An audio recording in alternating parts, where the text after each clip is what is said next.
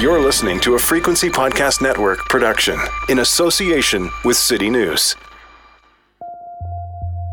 Over the course of the pandemic, 11 provinces and territories have seen an increase in the toxicity of illicit drugs. And in BC, a report reveals more drug deaths in the first six months of 2021 than that province has ever seen. How do you know it's not laced with something? I don't, you know, it's uh, a roulette wheel. By now, anyone paying attention knows that drugs are more potent, users are in more danger, and the overdose crisis is spiraling out of control. So far, in Canada, though, most steps taken to prevent deaths have been half measures, designed to help, if possible, but also not to rock the boat of the status quo. There are places around the world that are doing things differently and this week, one of our provinces joined them, just a little, as a test.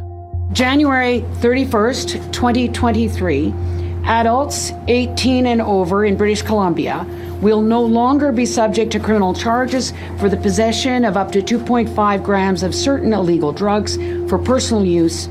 British Columbia is decriminalizing drugs. Some drugs, some amounts for a few years, and we'll see how it goes. For people invested in harm reduction, or people who worry about a loved one who uses, or people in the healthcare system who see the results daily. This measure is a true glass half full or half empty test. Is it a massive step that will change the course of Canada's approach to the OD crisis? Or is it too little, too late? Another example of our policymakers doing just about the least they can do while still moving forward? Or is it both of those things? Whatever it is, we will find out starting next January in BC.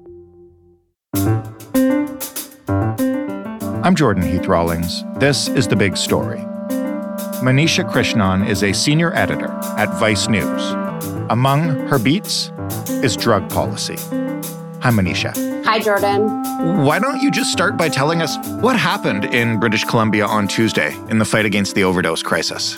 Yeah, so yesterday, Canada's Minister of Mental Health and Addictions, Carolyn Bennett, announced that the federal government would be giving BC an exemption to the Controlled Drugs and Substances Act allowing for BC to decriminalize small amounts of drugs.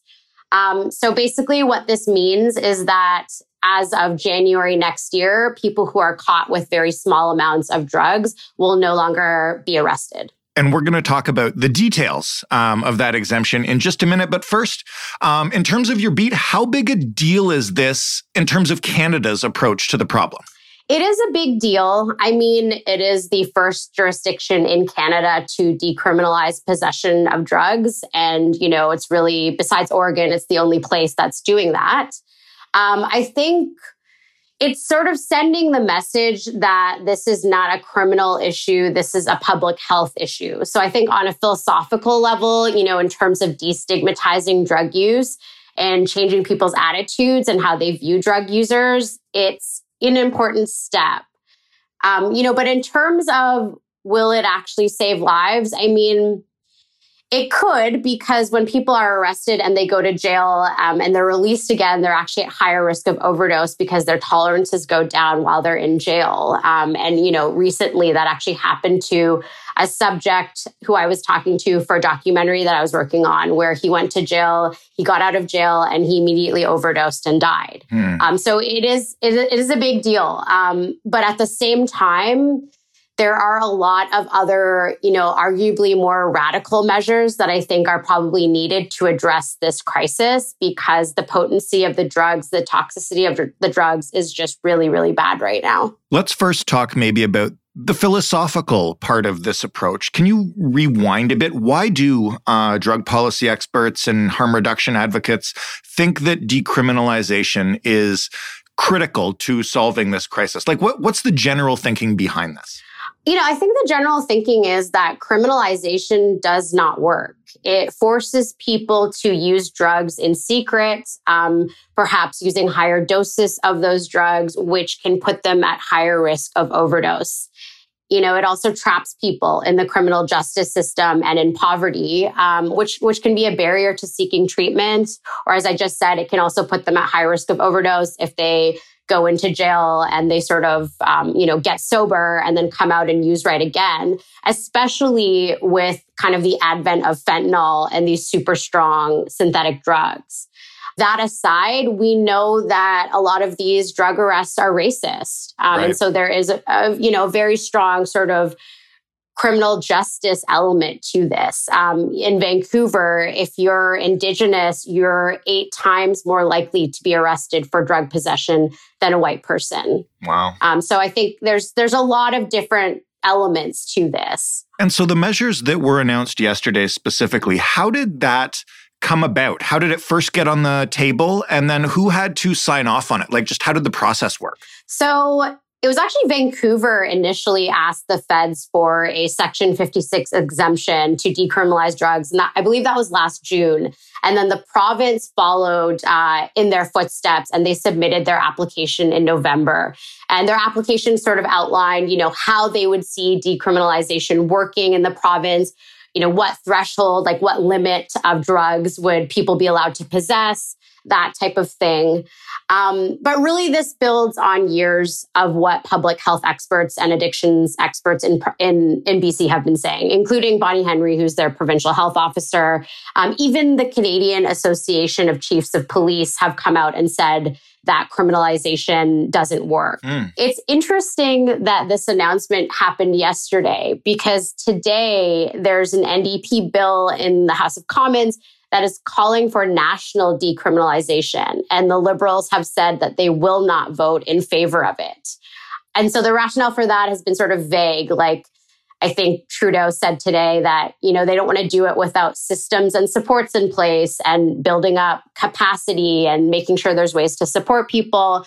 Um, but really, you know, public health advocates, people have been calling for decrim for a long, long time. What will decriminalization in British Columbia look like as of next January? You mentioned a limited amount of drugs. What drugs, how much, et cetera, et cetera? So this will apply to, you know, quote unquote hard drugs. I kind of hate using that term, but, um, you know, drugs like heroin, fentanyl, cocaine, meth, you know, MDMA. It'll apply to all of those drugs and people will be able to carry up to two and a half grams of those drugs without worrying about arrest. So if a cop busts you and you have less than that, um, they can't take your drugs away, they can't arrest you, they can't ticket you, and they cannot force you to get treatment.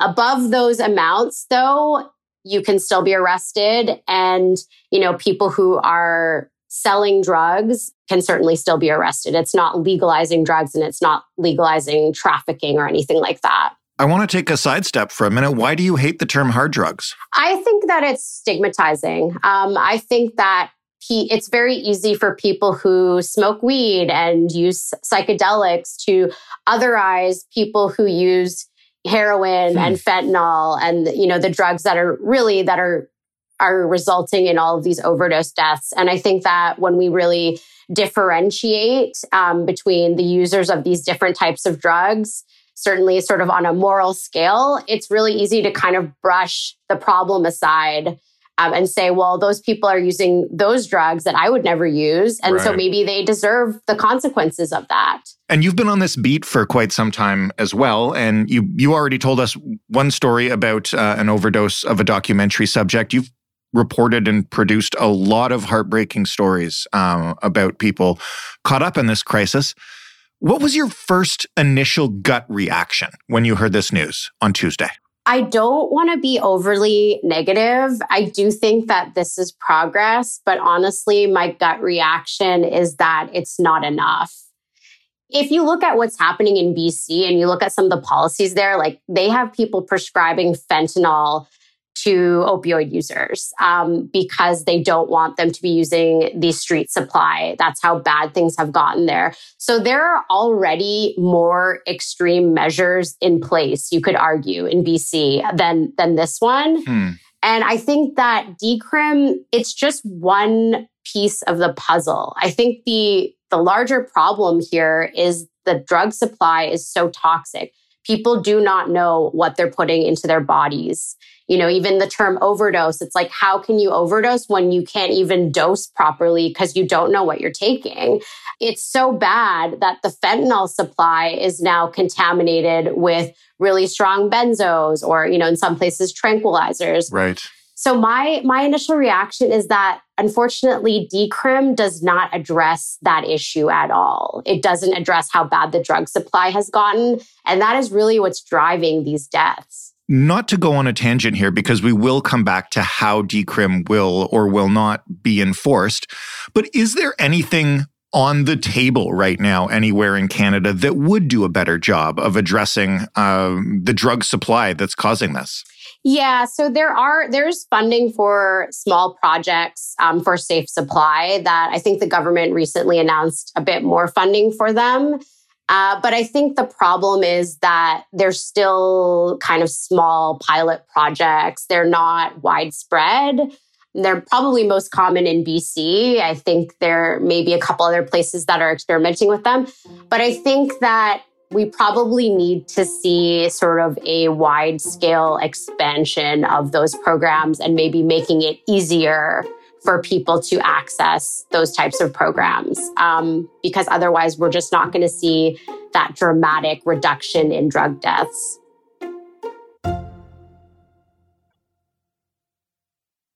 In terms of BC going forward, how will decriminalization be enforced on the ground? You know, it sounds like I'm joking here, but you've already talked about the problems with racism in enforcement of quote unquote hard drugs. Are cops going to carry around little scales and make sure that it's under 2.5 grams?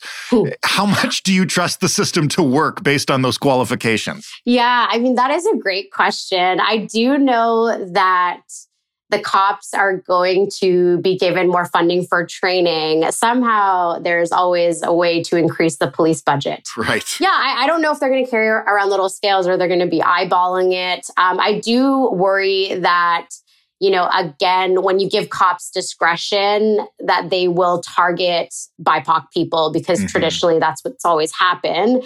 I also wonder about things like will we see an increase in possession for the purpose of trafficking charges, um, you know, as opposed to just the simple possession charges? And, you know, the line between a drug seller and a drug user is really blurry. Um, there's a lot of people who sell drugs because they're addicted to drugs and it's just a source of income for them or you know people who share drugs for example so I just wonder if we're going to start to sort of start to see those types of, you know, unintended consequences from this. There's also um, a time limit on this program. Is that right? And and what is that about? And and could this rug still be yanked out? I guess uh, from under BC at some point. Yeah. So right now the exemption is set to last until 2026, so three years. Um, after which the government will decide whether to extend it or not, or maybe we'll have, you know, a new measure in place by then. Who knows? Maybe decrim will be national at that point. But this is kind of the same thing that happened with Insite, which was the first safe injection site in North America. In Vancouver, they had like a time limit, and then you know they looked at the data and ended up extending it. Um, so I think it'll sort of follow that route. One of the things that I saw um, Canadian officials, BC officials saying yesterday is that this could be a template for the rest of Canada. Where are the other provinces on this? I know, you know, we've talked before about how, you know, BC is at the forefront of this because they kind of have to be, but how far along is the rest of the country? I would just add to that BC is on the forefront of this, not only because they have to be, they do have to be. It is ground zero for the OD crisis, but also it has a very strong and rich history of drug user activism. I mean, hmm. the activism in Vancouver is really like nothing that I've seen. Um, so I just want to give credit to those people. What do you mean by that? Can you describe it? Well, it's just like I, you know, when you're there and you see people who are just parked in front of a police station handing out little boxes that say cocaine, heroin, crystal meth to give people a safe supply. And that's like their form of protest. Wow. Like, you know, maybe in Canada we're kind of used to that, but that is a very radical form of protest. And and now that now that I cover the US, I think it's it's even crystallized even more to me how unique Vancouver and BC are, you know, in that sense. Yeah. Yeah. So I just wanted to give credit to to the the activists who have really been pushing for all of these measures that we've seen over the years. But um, that being said, Toronto and Montreal have both expressed interest in in getting exemptions. Provincially, uh, I haven't seen like another province sort of raise their hand and say that, but perhaps it'll end up being like a city by city thing. I know Trudeau, he did say that, you know, they're interested in working with jurisdictions who want this to happen. Um, but that said, I mean, that's a bit of a slippery slope, right? Because if you have a bunch of people who are dying in your province and you have a leader who's ideologically opposed to decrim, you know, I, I really don't know if that's in the best interest of the the drug users, right? right? To leave it up to to the province who wants this there. It should really just be like, is this good? Is this going to save lives or not? In terms of this being the template for other places and other jurisdictions in Canada, whether it's a, a city or a province or whatever, uh, you may not know the answer to this, but does that mean that this is kind of the line for what the federal government will allow? And that means if, say, Toronto or Montreal or somewhere else wanted to enact decriminalization itself, it would be limited to the same sort of like 2.5 grams over three years type test run? Yeah, that's a good question. I don't know the answer to that. I mean, I do know that BC wanted a higher threshold limit and that the federal government came back and said, no, we're going to limit it to 2.5 grams.